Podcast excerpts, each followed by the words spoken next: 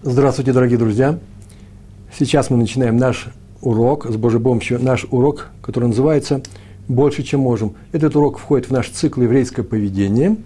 Мы его э, записываем в студии, в Ульпане э, центра Толдот Ешурун, Толдот.ру в интернете. Сегодня у нас э, недельный раздел «Пинхас». Итак, «Больше, чем можем». Так называется наш э, наш рассказ, наш урок. Я взял и выписал заповедь, которая нам сегодня предлагается. Она звучит на так. Надо всегда стремиться дать другим больше, чем от нас требуется, сделать им лучше, чем на первый взгляд можем. Это называется быть духовно щедрым человеком. Можно было бы назвать наш урок сегодня щедрость, но это и есть больше, чем мы можем – вот о том, что мы даем, кому даем, и чем отличается эта заповедь, и какая-то заповедь от прочих, и что мы можем сделать с этим в нашей жизни, как ее улучшить и так далее. Вот об этом мы сегодня будем говорить. Сегодня много теорий разной, э, и все это опирается на 27 главу книги Бамидбар. Там сказано, что когда Всевышний приказал Муше перед смертью, когда он должен был уже умирать, на самом конце – ему было приказано, чтобы он возложил свой, свою руку, передал свои полномочия своему ученику, верному ученику Иошуа бен Нун. И э, это написано в 27 главе, и написано в стихе, в стихе стих 18. Так написано, возьми себе Иошуа, то есть приблизь его к себе, сделай своим преемником – это не выбранная должность быть э, руководителем еврейского народа. Э, это каждый руководитель определяет себе последующих людей, которые он передаст свои знания, свой авторитет в какой-то степени. Это не царство, не царствование. Но так у нас принято. Мудрецы передают, смеха называется, да, некоторый, некоторый знак мудрости – мудр он сам по себе, и он учился этого учителя, следующим мудрецам. И так у нас не прерывается цепочка передачи Торы, в частности, устной Торы, а на самое главное, э, э, передача Торы от э, Моше с горы Синай до наших дней. Читайте книгу Моше Пентелята «От Синая до наших дней». Я там приложил свою руку, будучи литературным редактором. Реклама. Так вот, было сказано, возьми себе Иошуа, в 18 стихе, и возложи, возложи ну, положи, Тасим, на него свою руку. Э, это такой акт передачи, передачи авторитета, я это называю. На самом деле авторитет ведь он же не передается, но вот мы знаем, что вот этот учитель хотел, чтобы на его месте был именно его ученик такой-то, и мы к нему с доверием относимся, по крайней мере, в самом начале. Почему? Потому что если он такой же, как учитель, он будет продолжать его линию, значит, он получит нашу поддержку поддержку учителя он уже получил. Это называется «положил на него свою руку». Но Маше пошел, приблизил его к себе и положил на него обе руки, руки свои. Это стихи в 22 и части 23 стих, одно предложение. «И сказал Муше, как приказал ему Всевышний, так написано, взял Иошуа, поставил его перед общиной и возложил на него свои руки, не одну, а две». Об этом написал Раши, добавив, что Моше так поступил, выполнив приказ Всевышнего. И в той же, в той же, в той же, в той же степени, можно так сказать, э, что Моше поступил, а вот слово степень нужно, в высшей степени, ну, благородно, что ли, э, доброжелательно, о, хорошее слово, доброжелательно, э, с наилучшими намерениями. Называется, Раш написал, Б. Айн Яфа. Он искренне наделил э, всем, чем мог э, своего ученика Яшуа бин Нун. Написано в Мишле, посмотрите, Мишле 22, 22 глава, 9 стих, там так написано. Тов айн у Еварах ки натан мелахмо ладаль. Да, так написано. У меня по-русски написано. Щедрый будет благословлен. Щедро Всевышний благословит. Имя Тов Айн. Потому что он дал хлеб от своего хлеба, от своего хлеба дал бедняку. То есть он дал тому, кто нуждается. Э, дал от своего. И не обязан был дать. В этом заключается щедрость. щедрость. Что значит в айн? Не, не обязан был дать, но дал. И, то есть дал больше, чем должен был. И это и называется, его просили одной рукой, а он сделал двумя. Сейчас мы скажем, что здесь происходило, и приведем примеры. Так или иначе, считается, что Моше сделал очень такой высокий поступок. Величие его поступка находится, в частности, в стихе в книге «Дворим», тут же в Хумыше, в Пятикнижии, 34 глава, 9 стих, там так написано. «А Яшуа Бенун наполнился, стал полным, да, это малое, наполнился духом мудрости, потому что Моше возложил на него свои руки». Такое предложение в книге «Дворим» перед своей смертью. И ему повиновались евреи, так там написано дальше, и делали, как приказал Всевышний пророку Моше. Обращайте, обратите внимание. Ему доверились э, евреи, Исраиль написано, Израиль.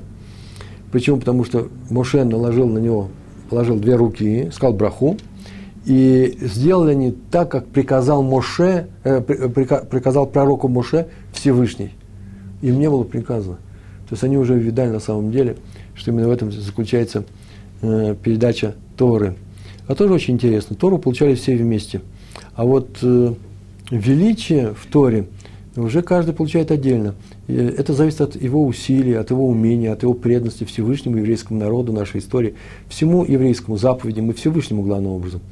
Вот он ее Тору получает, и тогда получает он смеху, авторитет, оправдание – поддержку предыдущих поколений, как это сделал Яшуа э, бен Нун, он получил это от Маше. А главное, что это сегоднящий урок, что Муше это сделал э, со всем своим желанием, больше, чем от него просили. Сейчас мы еще приведем несколько примеров, и станет э, ясно, что такое щедрость. Я так надеюсь, с Божьей помощью, станет ясно, что имеется под русским термином сердечная щедрость. Ведь здесь наполнился Яшуа Бинун мудростью, потому что на него возложил руки Моше. Мы ведь знаем, что мудрость от Всевышнего. Э, и в то же время здесь указано, что получил ее от Моше. Тем самым стих, стих сам говорит о том, что Моше был великий человек, и вот это, о величии его. И именно у него есть некоторые качества, некоторые черта, которые нам нужно перенять, которые нам, нужно научиться и которые нужно нам освоить. Тософот, комментарий в Талмуде, в данном случае э, Бава Кама, они приводят такую притчу, ну, несколько слов, притча Машаль, где написано, да, Машаль, хозяин велит слуге, у него есть встреча с своим другом, и хозяин своему слуге э, велит, чтобы тот принес вино, просто сказал, принеси вино, и тот несет лучшее вино. Вот э, то же самое здесь Всевышний сказал Моше, что он вложил руку, передай ему, что ты можешь передать, и он передал цел души, э, из любви к еврейскому народу, и в самом деле к Всевышнему, это одно и то же, он передал свое величие Иошуа Бенун. То есть постарался передать свое величие и авторитет наиболее полным образом. Э, вот, вот об этом идет речь. Вот это вот о каване мы говорим сейчас, кавана, о внутренней установке, что ты сейчас делаешь. В книге Маалот Амидот, есть такая книга, там так сказано было, что вот нашли мы у Моше Рабейну, у Моше, нашего учителя, э, одно свойство очень интересное – умение благословлять евреев с щедростью. Как можно щедростью благословлять? Обычно мы знаем, что слово щедрость подходит, скорее всего, для передачи каких-то материальных вещей. Вот я ему дал щедростью что-то. То есть не два яблока, там, а десять. Вот это большая яблочная щедрость. И так далее. А что такое благословить щедростью? בעין טובה. עין טובה всегда щедрость. Больше, чем от нас требуется. С хорошим глазом. Глаз עין טובה. Не с плохим глазом עין רע, а с עין טובה. Щедростью. И в то же время самоотверженно. ב, בנדיבות. נדיבות. נדיב очень интересное слово. התנדב это волонтер вообще-то на самом деле. Тот, кто добровольно что-то для общества сейчас будет делать, не за плату, э, добровольно и бескорыстно. Э, так вот, здесь есть более такое высокое э, понятие у этого корня, а именно некоторая сердечная щедрость надевут. Сейчас мы посмотрим, как это работает. Например, он так сделал. Что такое с щедростью благословил еврейский народ? Он так сказал еврейскому народу. Ашем, Бог ваших отцов – Элокием э, э, Авотейхем, да пусть он прибавит вам тысячу раз э, в смысле в тысячу раз больше даст браху, чем я сейчас вам даю, это браха. Это текст брахи, который Моше перед смертью дал еврейскому народу. Да прибавит Всевышний в тысячу раз, прибавит, на самом деле, умножит здесь, можно сказать, и благословит вас, как обещал вашим отцам, вас благословить. То есть он благословил от себя и добавил, что Всевышний увеличит его браху в тысячу раз. Какая бы ни была моя браха, вот мой максимум вот он – я благословляю тем, что Всевышний вам даст в тысячу раз, ну, в данном случае тысяча, это тысячу раз больше, э, подчеркивает именно большое число, во много-много раз больше. Вот обычно девут это называется, я говорю, волонтерство, бескорыстное пожертвование, щедрость. Вот именно щедрость я никогда не видал в таком контексте. Но вот э, сегодня это будет так. В данном случае имеется в виду, что человек будет с радостью давать, ну, в частности, от своего имущества – на цдаку, делать добрые дела. Так написано в книге Малота Медот. Добрые дела, Гмилут Хасадим. Будет вести верные, э, честные сделки в торговле, вообще во всех везде, где люди полагаются на слово друг друга. И ничего не возьмет никогда чужого. Даже если, в принципе, это ему полагается, но без спросу, э, как бы воруя, он этого никогда не сделает. Несмотря на то, что это может быть это его. То есть он э, будет стараться с радостью давать и никогда не брать. Вот пример, вот это так было сказано Малай Амидот. И э, там была ссылка, пример такой щедрости. Находим Йов. Йов – это, есть у нас книга такая, вы сами знаете, о ком она написана. И в Талмуде Бава Батра, сегодня я смотрел с утра, это 15 лист, вторая страница. В самом низу, посмотрите, в самом низу, последней строчке. А вот и не в самом низу, а вот как раз э, где-то в середине, еще в короткой, э, знаете, как устроена гемара, есть э, как печка русская, есть труба и есть такое колено и широкая часть. Так это в, в короткой части. А вот посмотрите сами, вот, интересно, это очень важно. Найдите, найдите. Талмуд Бава, Батр, 15 лист, вторая строчка. Там так написано, про Иова. Там много чего интересного про него, там, там все про него написано на этих страницах. Сказал Раби Йонатан. Стих из книги Йова, где сказано, э, сейчас мы увидим, какие стихи, хвалит Йова больше, чем Авраам Авину. Авраам Авину – это человек, который пришел, принес в наш мир хесед, милосердие, любовь к людям. Практическое милосердие, не просто условное. В сердце нашего любовь к человечеству, сам ничего не делаю. Нет. Именно практически. Он мало говорил, много дел. Так вот, Иов э, был восхвален э, Торой больше, чем Авраам Авину. Про Авраама сказано так, в книге Берешит, 22 глава, 12 стих. Там так сказано. «О, теперь я узнал, что ты боишься Всевышнего».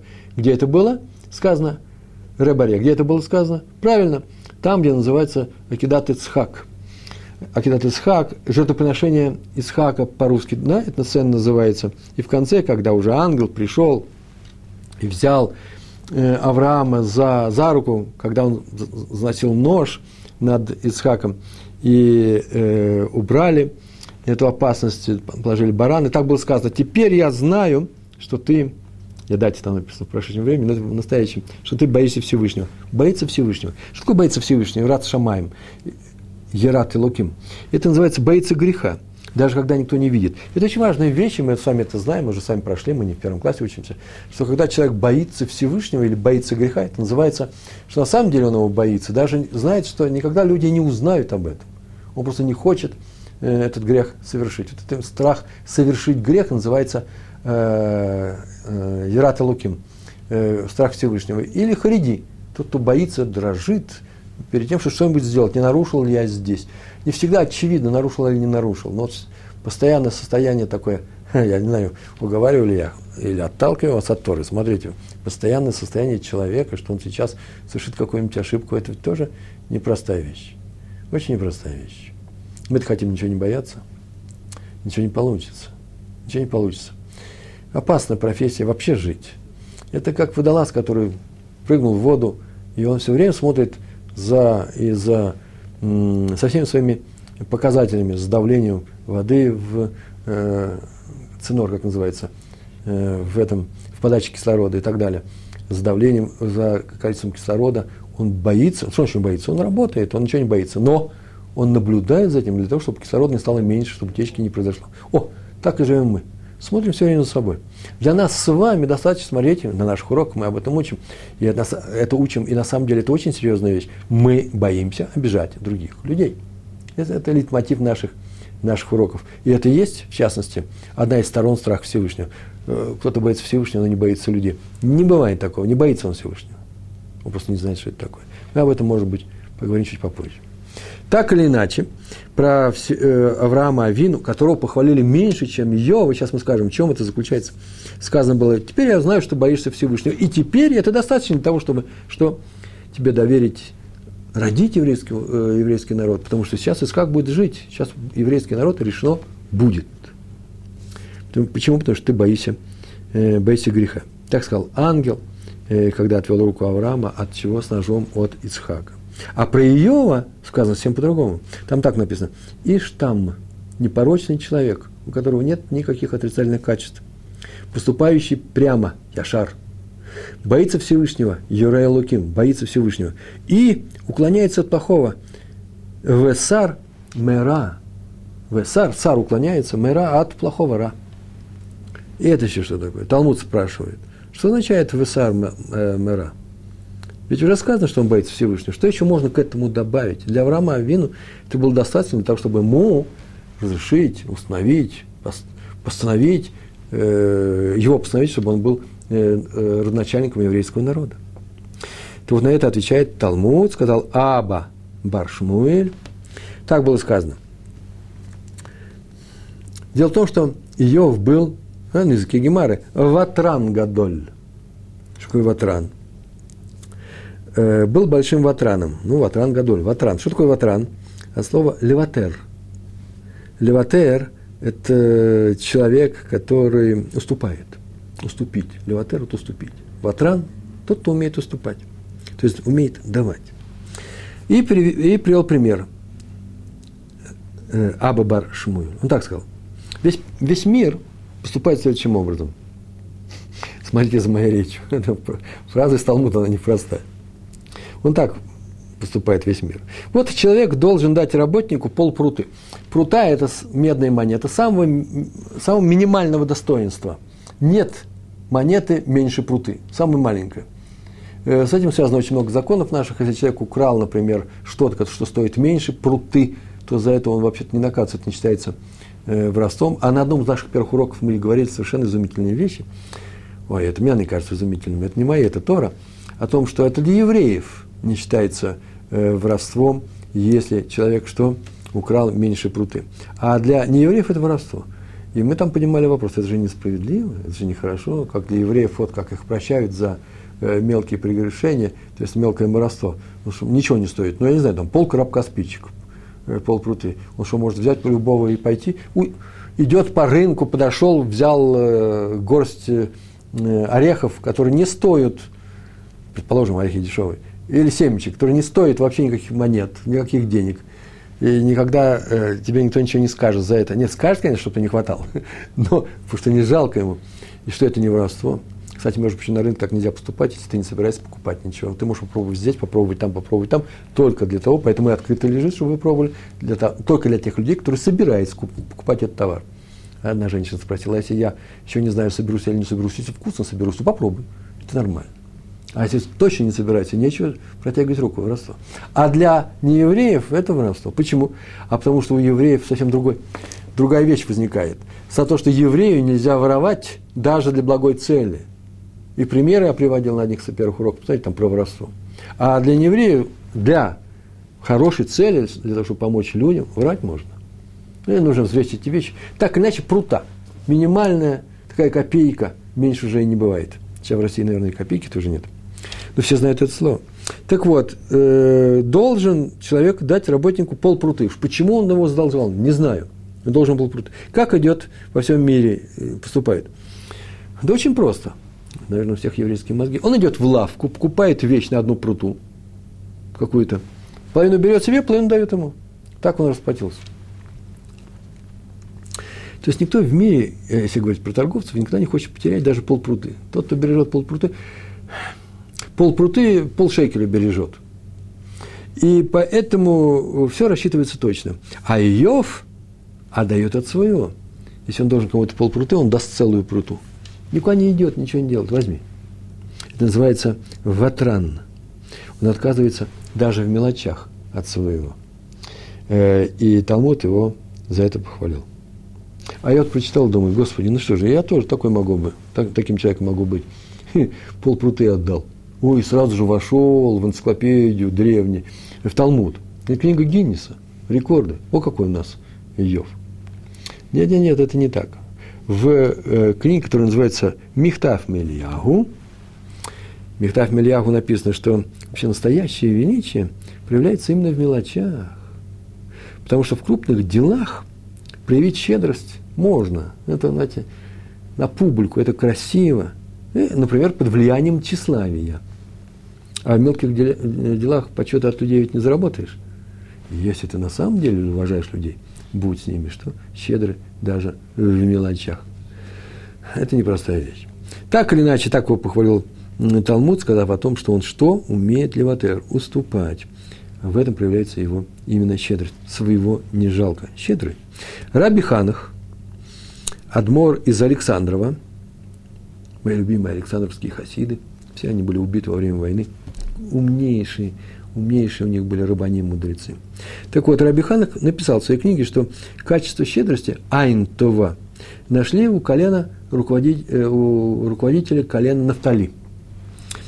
Э, звали его Ахира бен Эйнан. Эйнан, кстати, между прочим, тоже, вот я сейчас подумал, Эйнан тоже не просто, это э, Айн Това, Това Тайн, так можно сказать, а слово Айн. Ахира его звали. В списке приношений, эта книга Бамидбар так начинается, приношений в храм, приношений в храм, и там Насиим, э, каждый князь или руководитель колена, все их было 12, принесли свои приношения. И был написан список этот. И очень удивительный список. Дело в том, что в этом списке он, э, руководитель колена Нафтали, вот этот самый Ахир бен Эйнан, он указан последним. А Нафтали никогда не был последним коленом. Ни по рождению у матерей, ни в остальных списках. Никогда и нигде. Почему? спрашивает Раби Ханах, Адмор из Александрова. Он написал, потому что он обладал добрым глазом. Бен Эйнан, Айн Това. Ну, он а, Айн Тов он написал. То есть обладал, на самом деле, щедрым сердцем. Причем с глаз сердца можно эту тему тоже поговорить, сейчас просто время жалко. Э, и не только в том, что он щедро давал, но и в том, что он уступал другим. Хм, слышите? Щедро дать, я даю два яблока, 10, 15. А я могу уступить, отказаться от того, чтобы взять самому. Мне не надо, я даю им честь кого-то, мне ничего не нужно. Почему? Потому что он э, хотел не почета, он не хотел кого-то, называется кого-то, да, собственное уважение. Он хотел принести приношение в этот храм, вот этот дар, который приносили от э, все руководители от себя. И он это сделал, и он в последнюю очередь, почему? Потому что всех остальных он пропустил перед собой для того, чтобы пускай у них будет кого-то. Последнее место, оно всегда, оно ведь не самое почетное. Все стремятся быть первыми. Вот Нафтали было все равно. И он это подчеркнул здесь, он не, на, не, не настаивал на этом. А Тора откуда знает, что значит они э, записывали список, по очереди не стояли. Сидел, например, Моше и записывал их. Ты хочешь быть первым, ты хочешь вторым, ты хочешь быть третьим. Ничего же этого не было. Вот идут 12 человек. Они одновременно это внесли в храм. Как это сделали? Как это списки делали? Как жребием бросали? Да нет. Тора уже знает, кто с какой кованой, с каким намерением что-то приносил. Вот Нафтали, у него было такое намерение. Не надо мне здесь ничего для себя. Я принес для храма. Я тут нуль. Если я хоть какую-то значимость имею, совсем другая вещь. Гаева называется. Я не говорю о том, что нужно быть нулем. Я хочу сказать о том, что приношение должно быть чистосердечным и щедрым. А в чем эта щедрость заключалась? Он свое уступил. Что свое? Место. Ну и при, рассказ нужно привести, уже пора привести рассказ. Рассказ про Сморгонь. Есть такой город, он сейчас в Беларуси. На самом деле он раньше был в, почему-то в Литве, считался литовским городом. Там была большая еврейская община. Там вся были до Второй мировой войны много евреев. Сморгонь назывался город. Так вот, в 1886 году, 126 лет, да, назад э, умер э, Гаон Рабином Ха, э, Хайм Авраам Шапира. Рав Шапира. Известнейший человек был. Кстати, между прочим, написано, как он умер, называется «пригласили его в небесную Ешиву». Ну, такое выражение. Красивое выражение, по-моему, да? Он был большим талмудистом. Его пригласили учиться в небесную Ешиву, в высокую Ешиву, Шелильон. И вот большие раввины собрались, э, очень большие. По главе их стоял Раби Яков э, Йосеф Хариф, известнейшая личность, номер один того поколения. Магид из Вильны его вообще обычно зовут. Уже окончание, последние 20 лет 20 э, 19 века, известнейший ученый. И вот эти большие раввины предлагали общине, они по приглашению общины решали вопрос, кто будет, э, возьмет Рабанут, да, кто будет главой общины Сморгони. И они предлагали взять общине э, главным раввином зятя Раба Шафира, умершего, раби Минаша Йосифа Гинзбурга, автор э, книги, которая называется Тивотолам. Известная книга и сейчас. Но почему-то потом они разъехались, уехали большие раввины, и как-то по разным причинам на этот пост начал, начали предлагать всем других людей. Вообще, в принципе, был выбран другой зять Рава Шапира крупнейший человек, Раби Танхум Ершом Белецкий. Вот они его выбрали, то есть они его пригласили, он был в это время не в Самаргоне, пригласили его, он знал об этом и начал активно отказываться. В той книге, которую я читал, там было написано, начал отталкивать от себя это двумя руками. Не просто одной, а двумя. Да, Машарабейн двумя руками возложил на Яшуа Бенун, это двумя, двумя руками, тоже называется витур – чтобы отказаться от этого лишнего почета. Нет, нет, я никогда не буду этим. Почему? Потому что Рав Гинзбург, Кашиши Термимени, там было написано, более, более, более э, старше меня, э, знает больше, больше известен. И вся последнее слово в решении Торы за ним. И поэтому по всем этим э, поводам, по этим причинам э, я должен остаться. Э, я отказываюсь от этого звания. Возьмите э, Рава, э, э возьмите э, Рава Гинзбурга. Его все уговаривали, потому что все подходило, и все хотели его. Он отказывался и сказал, что он согласен, что, что если, пускай выберу кого угодно, так он сказал. Не хотите Рава Гинзбурга, кого угодно. Только не меня. Почему? Потому что я не хочу быть обидчиком Рава Гинзбурга. Он кого знает, что я более молодой – Рави Гинзбург, кстати, между прочим, то он очень расстроится. Я э, никогда не был обидчивый. Здесь нигде не написано об этом. Вообще в других местах написано, что был э, сам себе праведник. Но я не хочу делать, называется, боль, боль, да? Даже тем людям, которые эту боль не, воспри, э, не воспринимают. К нему приехали из Воложи. Откуда мы все это знаем? К нему приехали из Воложи два крупнейших человека той эпохи, величайшие талмудисты. Анны Циф, Рав Берлин, руководитель Шивы Воложина – и Раби Хайм Соловейчик. Но он их тоже не хотел слушать. Рав Бельницкий тоже их не слушал. Все знали, ну, сейчас приедут два крупнейших раввина, скажут, ты будешь. Он пойдет. Он сказал, нет, не пойду. Почему? Потому что я не хочу обижать э, Рава Гинзбурга. Больше того, он так сказал, что если я соглашусь на эту должность, то я каждую минуту буду нарушителем страшной, страшного запрета. Называется «не стой на крови своего ближнего». То есть не продолжай старательную боль. Тоже очень непростая заповедь, непростой запрет. Если мы сделали больно, и мы продолжаем делать больно, возможно, это все подходит. А есть некоторые люди, которые должны знать о том, что вот то, что они не, извин... не попросили прощения за свои дела, это тоже заставляет другому человеку больно, делает боль. И это называется стоять на крови ближнего своего. Что значит стоять на крови? Не давать ему жить. Стоять на крови, это значит сделать так, что кровь стоит, она не движется. Обидеть человека и не просить прощения – совершенно недопустимо. В данном случае он никого не обижал, но само принятие этой должности очень непростая вещь. Так получится, что вообще ни один раввин никакой должности не будет занимать. Все он скажет, сошлется на другого. Не, на это нужно взвесить, это нужно подойти к этому с Эдишков, с еврейской головой. Ведь он же прекрасно знал, он же зять Рава Шапира, и тот же зять Рава Шапира. Два зятя – они были близки друг к другу, они знали друг друга, и поэтому он знал, что это недопустимо, в данном случае это недопустимо. Так они его и не уговорили. И он не только сопротивлялся, он сделал очень большие усилия для того, чтобы они все-таки Рава Гинзбрука выбрали. И так оно и произошло, не главным раввином, а хотя бы раввином Бедин, э, Бедин да, Рабанут, равинского суда в Самаргоне. Это пример не только, пример не только высокой сердечной щедрости э, человека, но и страха причинить другому боль. И вот сегодня мы об этом говорим. Дать больше, чем мы можем. Дать больше, чем мы можем. Иногда не взять на себя то, что вообще полагается мне, но лучше отдать ему. Вот из поведения Моше по отношению к Яшуа Бенун мы учим одно очень важное правило. Так мне кажется. Так я готовил сегодняшний урок. Дело в том, что есть два рода заповедей. Заповеди, которые называются Бен Адам Лимаком, и заповедь, которая называется Бен Адам Лихаверо. Бен Адам Лимаком – это называется те заповеди, которые между мной и Всевышним. И в заповедях Бен Адам Лимаком никогда нет необходимости делать больше, чем заповедано, чем требуется. Нет такой необходимости. Делаем только то, что нам приказано Всевышним. Э, навязываем филин один раз. Тот, кто навяжет его два раза, он не получит две награды. Э, на каждой двери прикрепляем только одну мезузу. Две мезузы, хоть всю дверь украсить мезузами, э, то это будет выглядеть так же смешно, как люди, которые, э, как называется, колечки такие вставляют, да, вот в нос, в уши и так далее.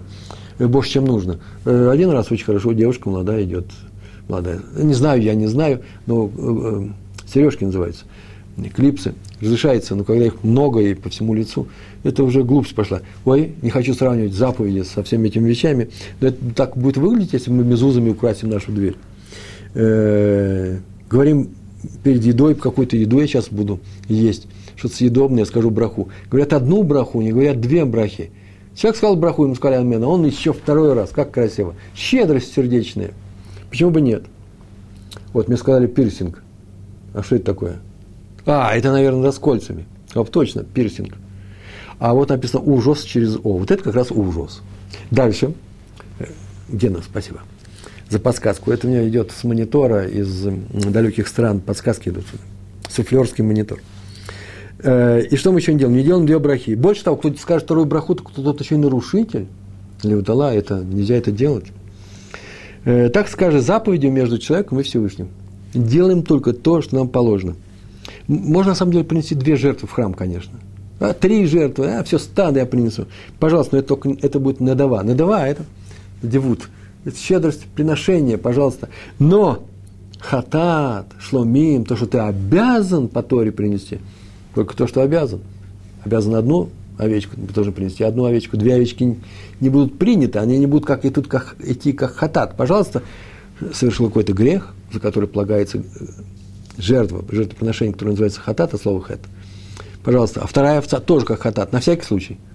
Я так привык, все вдвойне.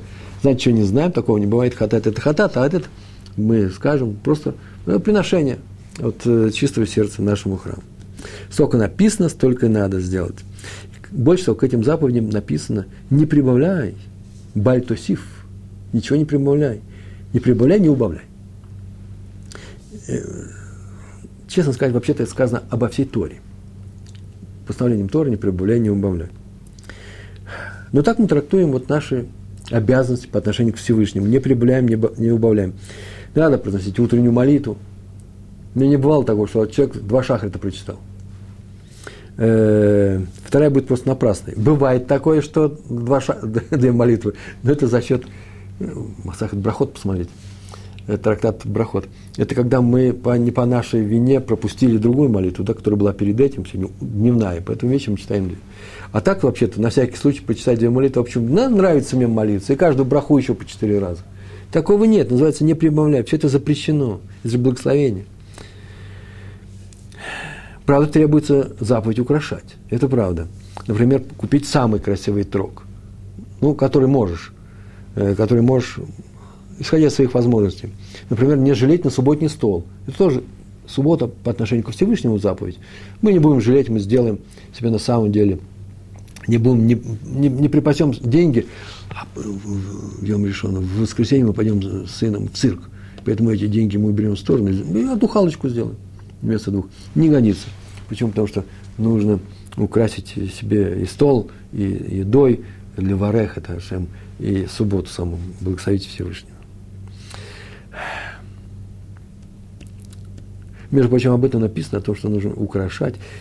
Это мы утром читаем. Ширада Аям. Э, э, когда евреи перешли море, которое расступилось, и там все погибли, кому нужно погибнуть, э, не евреи, э, то они исполнили эту песню. Там есть такие слова «Зе кели веан веу». Меня всегда интересовал перевод этого слова. В моих сидурах, которые я переводил, так называется, так я перевожу. Это мой Бог, его превознесу. Ну, его превознесу. Буду о нем что-то хорошее говорить, наверное.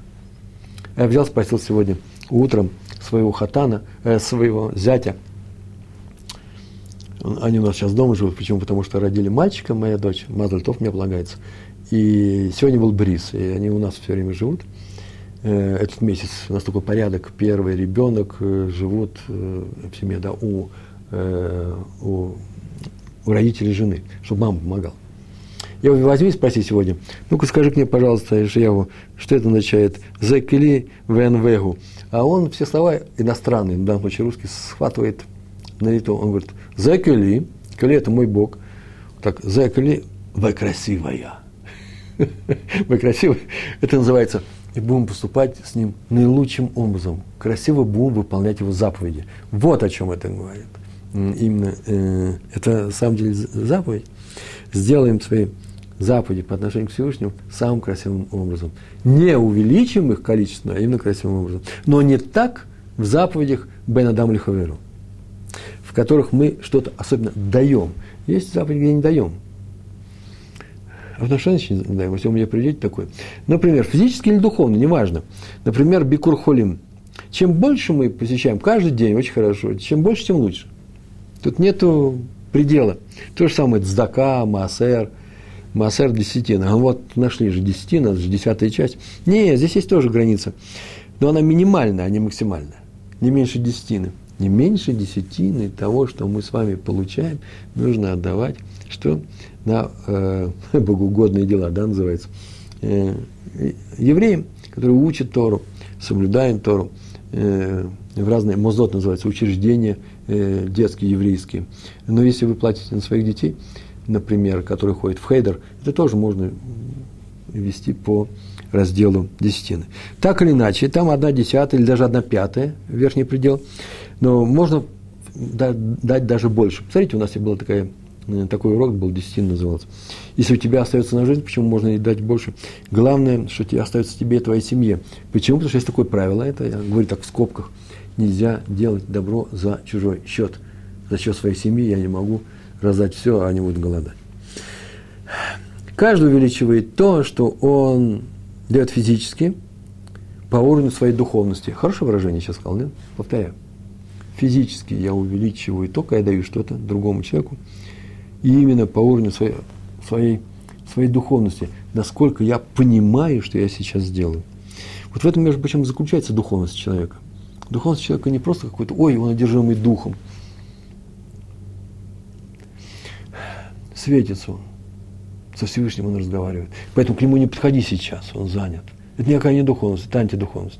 Духовность заключается именно в том, что человек именно духовно – хорошо относится к людям и сказаться на физическом уровне, он им помогает.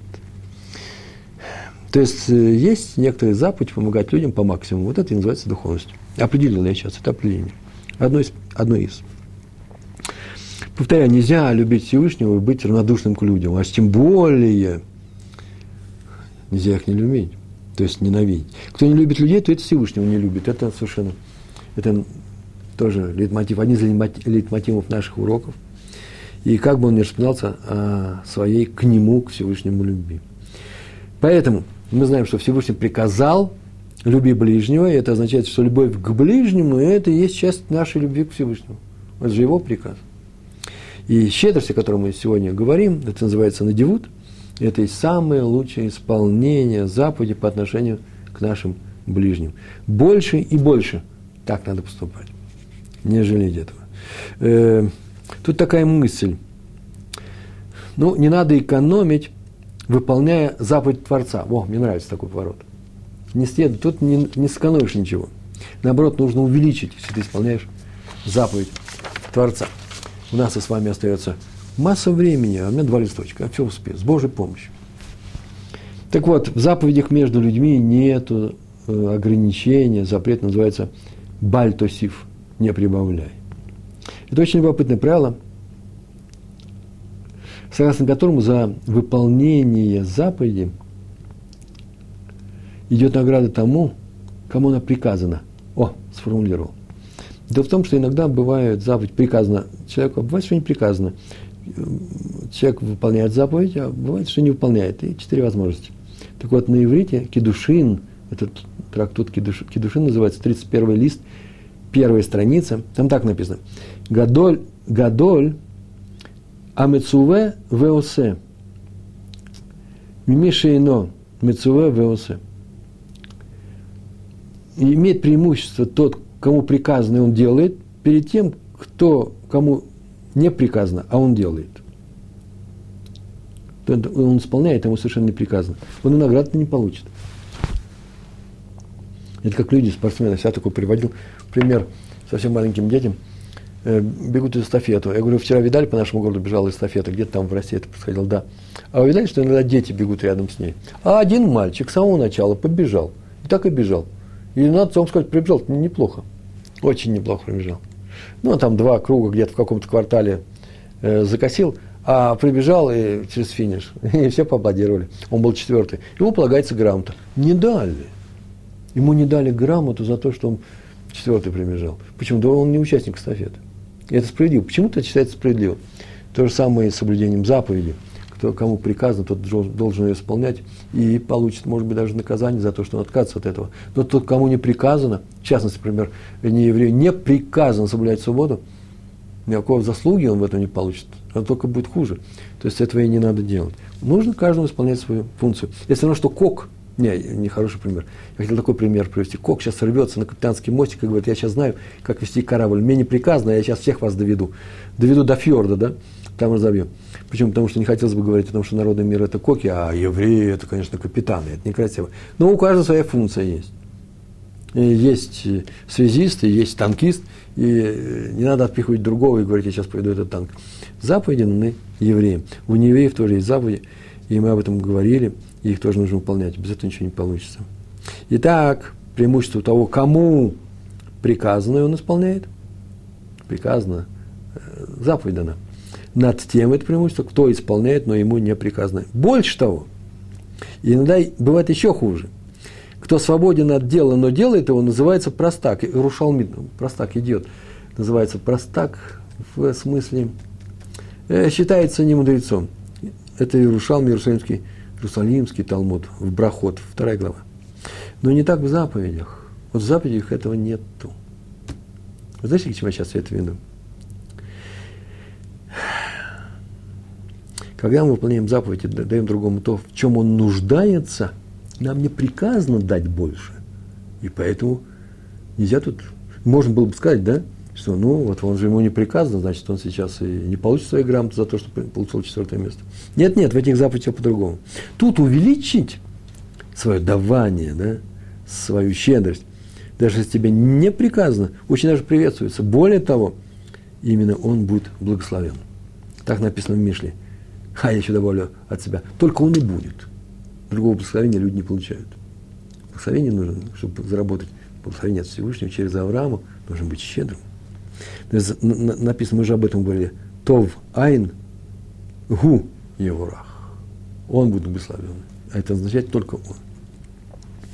Это благословение, которое было обещано нашему отцу, кому? Аврааму. Так было сказано, всякий, кто тебя благословит, уже благословлен. То есть всякий, кто будет тебе помогать, всякий, кто будет помогать еврею, ему я помогу, сказал Всевышний. Я сейчас обращаюсь к, к, не, к евре, не к неевреям. Ой, помогаете нам, будет вам, будет вам благословение. Я сейчас обращаюсь к евреям. Ой, помогайте друг другу, и будет нам благословение. Каждый, кто поможет еврею, тому я помогу. Так это было сказано. Это называется щедрость. Как помочь? Щедро. Э, и мы уже сказали, что на этот стих из Мишли Наши мудрецы сказали, Тов Айн Гу Евурах, это наш учитель Моше, которому было сказано, возложи руку, а он возложил две. Щедростью. В принципе, я так сейчас скажу, сегодня теория не замучила вас, в этом и есть смысл нашей жизни. Чего не делать в нашей жизни, мы знаем. А именно, не делай того, чего не хочешь, чтобы делали тебе. Это запрет формулировки Елеля. Елеля Азакен так сказал. Не делай того, что не хочешь, чтобы делали тебе. А вот что нужно делать? Я, по-моему, раз восьмой уже говорил на наших уроках. Ну, за 160 с чем-то уроков, можно сказать, восьмой раз, один раз за 20 уроков. Что нужно делать? Мы говорили о том, что такой вопрос задал Раф Соловейчику своего отца, автор книги Бейс, Бейт Леви. И тот ответил, что нужно делать? Помогать другим людям. Э, в этом смысл нашей жизни. Это странный вообще, конечно, смысл. Я родился, чтобы помогать другим людям. Всевышний для этого создал. Зачем же делает, зачем же он делает сложности, из которых этому человеку нужно помогать выбираться? А сложности он делает для того, чтобы ты, помогая другому человеку, реализовал все свои потенции, все свои э, положительные стороны, поднялся, стал лучше. И именно в этом, в твоей помощи, это будет, это самый лучший способ э, себя э, поднять. Как называется, отгранить алмаз и станет бриллиантом. Поэтому, когда мы помогаем, раз это смысл нашей жизни, надо понимать, что это не просто одна из наших обязанностей, их много. Вот заповедей же много, одна из них – зака. Мы должны заботиться просто о себе, своей семье, близких, это понятно. У нас много обязанностей.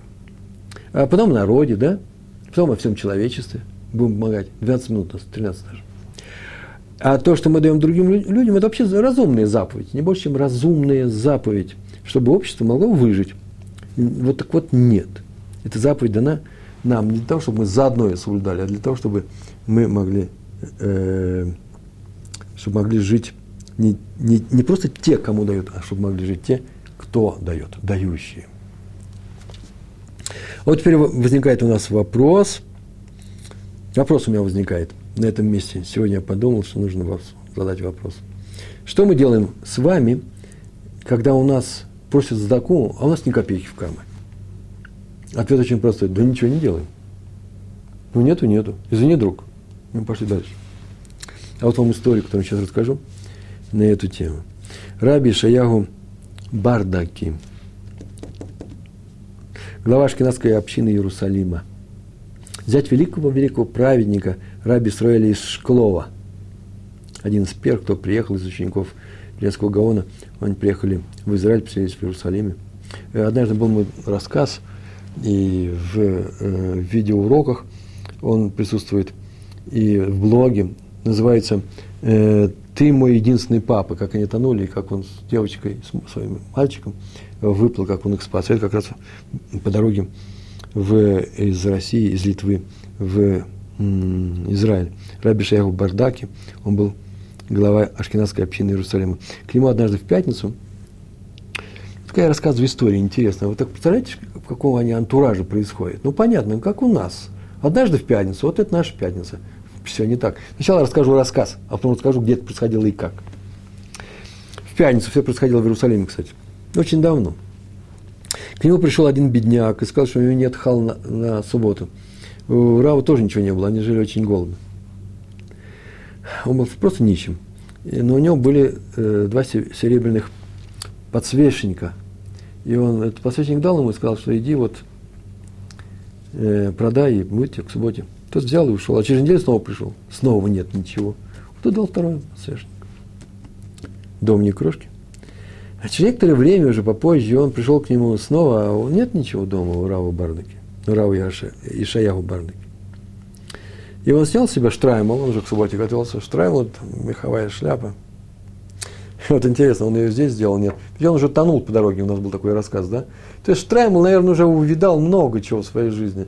И откуда это говорю? Потому что он дал ему, сказал, ну вот продай. Он взял его, говорит, кто же его купит? И бросил его в сердцах на землю.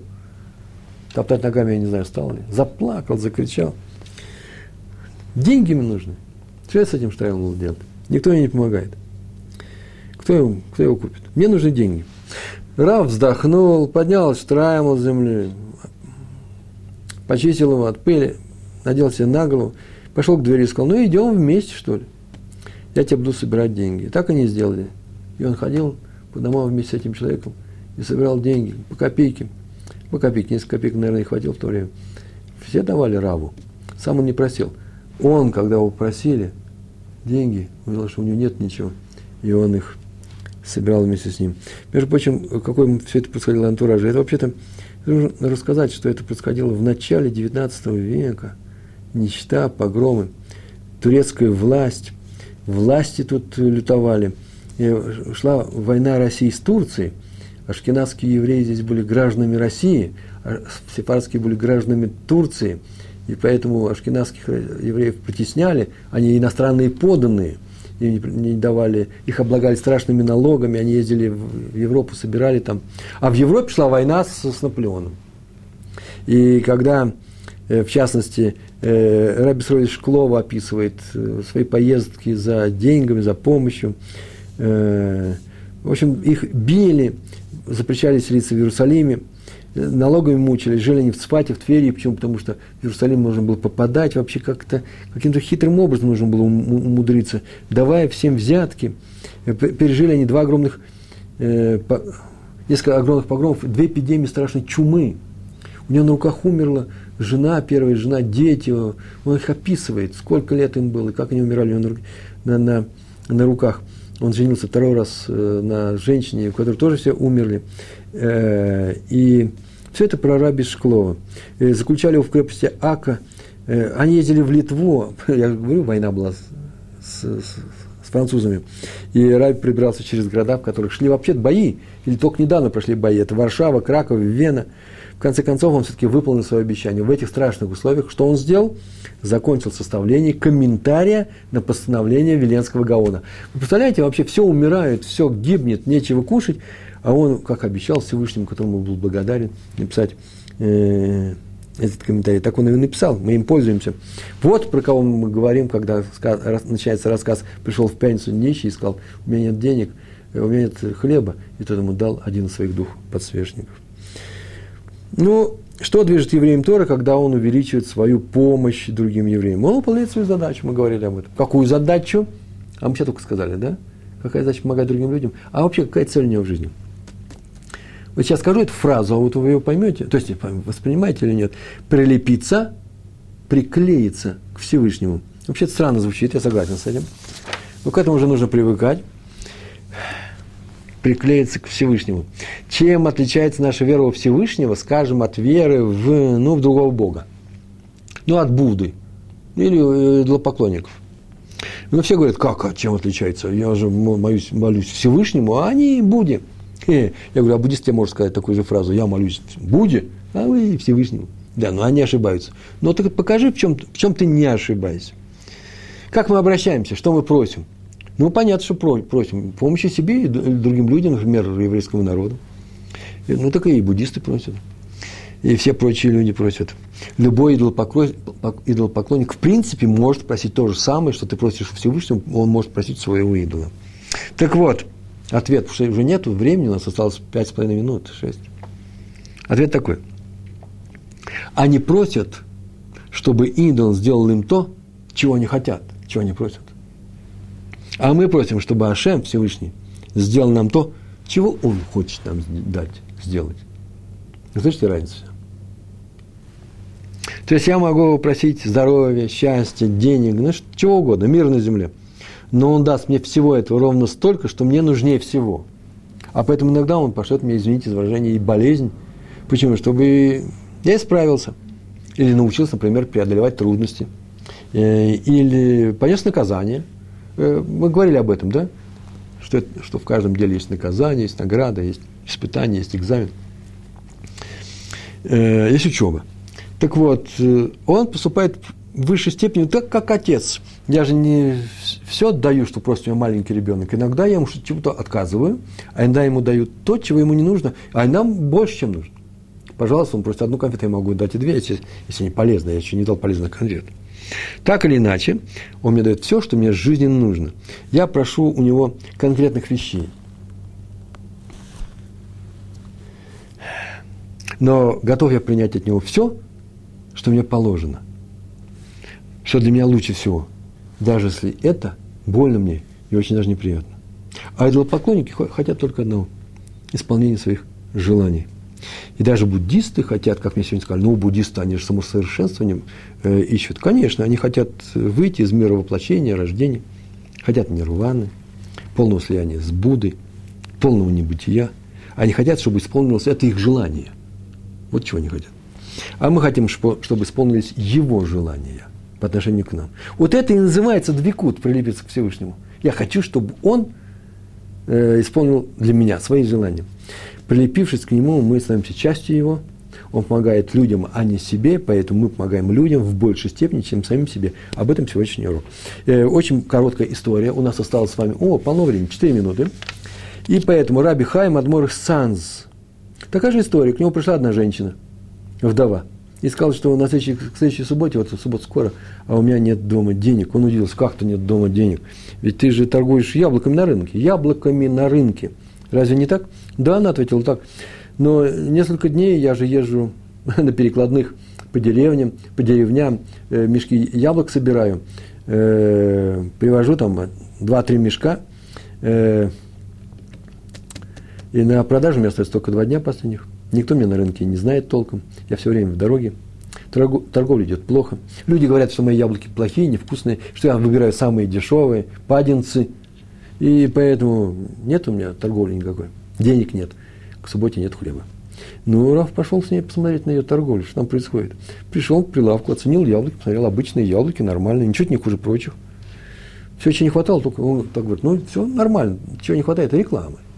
Какая реклама? Взял яблоки в руки, как стал кричать на весь рынок. Стоит Рэбе Санс, Адмор, и кричит, отличные яблоки, самые вкусные яблоки, налетай. Люди удивились, стоит их раввин и кричит, яблоками торгует.